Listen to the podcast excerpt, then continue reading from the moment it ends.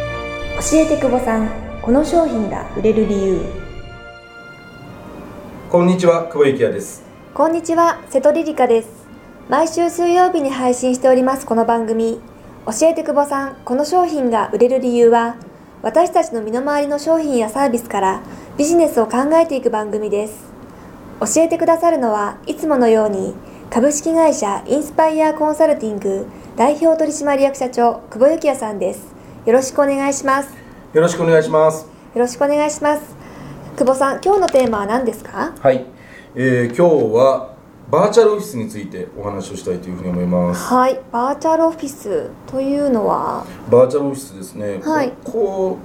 う、うん、2、3年ぐらいで、はいワイド東京では当たり前になってきたビジネスというか、はいまあ結構利用されてる方も普通にいらっしゃるんですけど、ええ、前はバーチャルオフィスの前はですね、はいレンタルオフィスっていうのが流行ったんですよ。ええ、でレンタルオフィスって何かっていうと、はい例えば、まあ、簡単に言うと1席分ぐらいしかその席がなくて、はいお客さんが来たら会議室は共用共用っていうかなんかこう早い者勝ちで予約取るみたいな、はい、でそれがまあ一般的に言うレンタルオフィスですよね、はい、うん、だからこう会社は登記は確かにそこにしてるんだけども、はい一室とか、はい、ひワンフロアとか、はい持ってるわけじゃなくて、はいみんなでシェアしてるほう、でも借り主は自分じゃない、はい別だとはだい、からすごく小規模なそのビジネスをされる方から言うと、はい昔は以前はここ10年ぐらいええ、レンタルオフィスが入ったんですよね、はい、でレンタルオフィスに入ってる人もやっぱりいっぱいいて、はいでもまあ別にそれはそれでそんなに社員とかも抱えなかったりまあ社員行ってる人でレンタルオフィス入ってる人って多分いないと思うんですけど、はいっていうのとかを、まあ、利用されている方も多かったんですよね、はいで僕実は去年ある会社を立ち上げまして、はいあのちょっと全然インスパイアコンサルティングとは全く別の会社なんですけど、はい立ち上げましえてその時に月額はい、 1万円もしないでええ、で銀座で会社を建てたんですねはい、毎月1万円も払ってないんですよはい、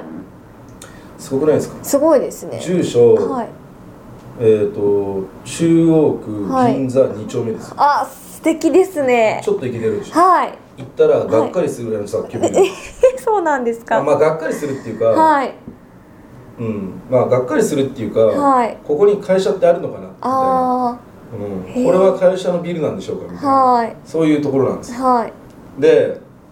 それって結局バーチャルオフィスなんですよええ、バーチャルオフィスって、はいレンタルオフィスなんでレンタルじゃないですかはい、人から借りてます、ええだからみんなでシェアしてます、はいでこれレンタルオフィス、うバーチャルオフィスなんですよはい、バーチャルオフィスっていう名の通り、はい、誰も何もやいいないししないんですよああ、いない。そこにはい登記してるはい行っても久保さんがいるわけではないないはいで受付がいるわけでもない、はい会議室綺麗な会議室があるわけでもない、はい何もないない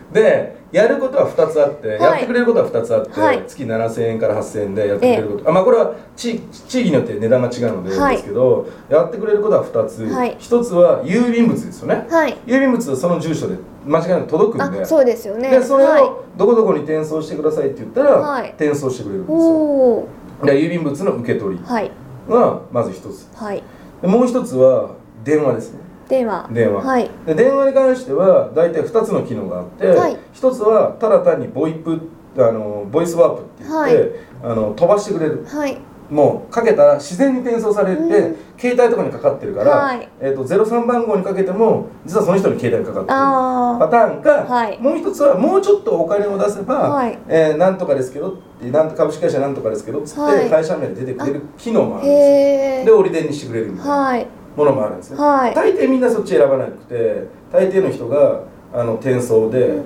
あのかけてるだけはいなんですね、はいでだから結局何もないんですよはいバーチャルってことですよバーチャルなんねではいでこれは僕実は去年このビジネスに関して、はい結構真面目に考えまして、はいこれはすごいんじゃないかとええ行っちゃうんじゃないかと行っちゃうんじゃないってかいうとか行ってるんじゃないかと、はいで僕がその銀座のその登記したところをしいろいろ調べて、はい実はその担当者に聞いてみたことがあるはいこれ何社ぐらいこのワンフロアにこのビルの3階なんですけどねそこは、はい3階に登記されてるんですかって聞いたら、はいあ今4000社ですって言われたんですよ4000社で今これのえはい今放送になるちょうど1年前なんですよ、はい多分ですけど5000社優に超えてるんですよ、うんまあ優に超えて多分6000社とか7000社でいっちゃってるんですよはい月、まあ、ざっくりですよ、はい1万円だと考えて、はい5000社が登記されていて、はいで郵便局物の仕分けとか必要ですよもちろん、はいはい膨大な郵便物届くと思うので、はいで転送をまあたまにやったりとか、はでもそれ以外何もしないじゃないですか、はいで銀座2丁目、はい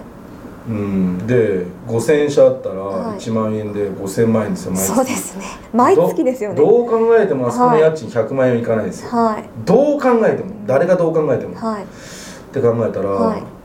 すごいですよすごいですねって思ったんですはでちなみに、はいそのそんなこんなんしてたらですね、はい僕まあ去年お金もなかったしそのやる勇気もなかったし、ええ時間もなかったんで結局そのバーチャルオフィスやんなかったんですはいそんなこんなん言ってたらですね、はいなんと僕の後輩がやってましあたら大学の1個下の後輩がはいやってまして、ええ彼は東京に2箇所もやってまして、はいで、えー、と大阪、はいこれ確実にやってるんですねえであとは札幌、はいでなんと香港にもやってええ海外でもるすすごいんですよごいうんほんとすごくて、はいやっぱり行ってるんですよああうんそうですか行ってるんですうよん残念ながら僕は嫉妬心しかないんですけど 今はいこの間とんかつおごったんですよそいつはのい昼飯、はいお前払えよって思ったんですよ ねそうですねはい実は実はお前の方が儲かってんじゃないかと思いながら、い千のとんかつおごったんですよすごい悔 しくてでもやっぱり行ってるんですよ、うーんこれお聞きの中お聞きのね人の中でもはいバーチャルオフィスって当たり前じゃなじゃないのっていうふうに思ってる人いるんですけど、はい実は地方ではあんまり当たり前じゃないんですよ。あそうなんですはかいあとは結構海外進出する人からすると、はい結構郵便物だったりとか連絡だったりとか飛んでくる場所が欲しいっていうので、はい海外だとでも昔からあるんですよねへーシンガポールとか香港だとバーチャルオフィスって結構あって今僕の後輩がやってるのは、はいその日本人が海外に進出するためのバーチャルオフィスっていうのをやってるんで、う結構やっぱり埋まってはいるらしいんですけど、はいでもやっぱりその結構都会なそのなんていうんですかね東京以外のところでも、はい例えば金沢札幌広島福岡とか、はいあんまりバーチャルオフィスってないらしいんですようーね、ん結構やった方がいいですよはいいや結構本当の話はいもう東京だけえでえ鬼のようにやってる会社ってあって、まあ、調べればわかるんですけど、はいすごいですよ何万社ってやってるんで冬季はいうんだからねそれすごいですよ普通に考えてはいだから僕実はその、まあ、バーチャルオフィスをこれをお聞きの方がやるかどうかは一回別にして、ええバーチャルオフィスまでやる勇気がなくても、はいバーチャルオフィスと提携することは考えた方がいいと思いますねバーチャルオフィスと提携でも、なんかはいその会社じゃないですか少なくとも、ええまあ誰もそんなね自宅で働いてるかもしれないし、はい実はノマドワーカーみたいにスタバで働いてるかもしれないですけど、えでも会社は会社じゃないですか、はいだから周辺業務っていっぱい発生するんですよね、はい例えばそこでバーチャルオフィスと提携していはいええる税理士事務所ってあるんですよはいこれは儲かりますよねうーだんってバーチャルオフィスって大体登記する一番最初に登記するんで、はいそうすると「いやまだ税理士いないんです」じゃあああじゃあ税理士紹介しますよ」って言ってそこと提携しているとか、はあと弁護士だったりとか、い、やなんか揉め事はそんな割合ないですけど、はい5,000社もあればあうん1年間に何回もね例えば売掛金の回収だとか、はい取引先とのトラブルだとか、はい従業員だとのトラブルとかいろいろあると思うんで、はそういうのっていはいめちゃくちゃあると思うんですよ。あアスクルの代理店やったらすごい儲かるんじゃないかとーか、うーんそこにカタログいっぱいその4000社とか5000社で配ってもらうんですよわざわざ、はい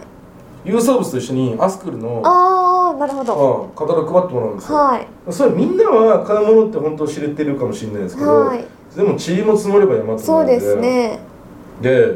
絶対儲かるんですよはって考えた時いに、はいバーチャルオフィスって今爆発的に増えてて、うんだからノマドノマドってみんな言えば言うほど、ええでなんか IT 業とか、はいまあ、形のないその自分たち工場とかも当然持たないし仕は入いれとかもないし、はい物もなくて従業員もいないとかっていう人たちって、うんはい今後ますます増えるんで、はいバーチャルオフィスって行くんですよ。うーんだから僕はもうちょっと遅いと思ってるんで、ええやらないですけど、はいこれをお聞きの方でちょっと地域にいらいらっしゃる方はバーチャルオフィスははいやった方がいいです、は正直、はい自社ビルまで行かなくても、ええそこに郵便が死ぬほどの数届いていいんだったら、はい絶対やるべきですあで都会におられる方は、はいバーチャルオフィスを今からすぐ検索して、はい自社と組むべきです、なるほどはいうちは直接正直言うと組んでないんですけど、はい組めるところを紹介してますはいはいうんこれすごいですよ本当普通に考えてすごいですね、うん、郵便物の仕分けをやるアルバイトさんとか雇ったりとかして、は仕分けやって、はいで問い合わせ入ったらまた連絡してみたいなだけじゃないですか、はいぶっちゃけアルバイトだけで回るんですよ、はい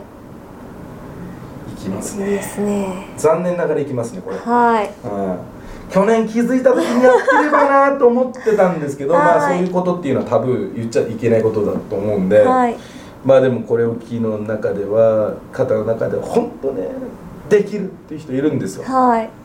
いるんですはいちなみに大家と大家さんと交渉して今これレンタルの自分でオフィス借りてる人は、はい大家さんと交渉して、ええここに何件でも登記していいですよ郵便郵便何本でも届いていいですよっていう交渉をすれば、はい別に誰でもできるんであそうなんですか、はいはい、僕も次移転した時ははいやれるんだったらやりたいぐらいですけどまあでもまあ僕の場合はあんまりそういう手遅れなビジネスってあんま好きじゃないので、はいはい、ですけどいいと思いますねこういうこう足し算じゃなくて掛け算のビジネうスん足し算一個一個積み上げるんじゃなくて、はいザーって掛け算になるようなビジネスっていうのは、はい本当こう考えるべきだなと思いますし、はいそれに目つけたやつは、はい特に僕の後輩は偉いなと、うん僕の後輩は本当今までに事業失敗しまくってるやつなんでえすごいんですよ、はいでもまあすごい成功してますかえらね、はいぜひこれもお聞きの方の中でもぜひ参考になればなはいと思いますんで、はいはい、ありがとうございました。今回は、えーバーチャルオフィスについてでした。久保さんありがとうございました。ありがとうございました。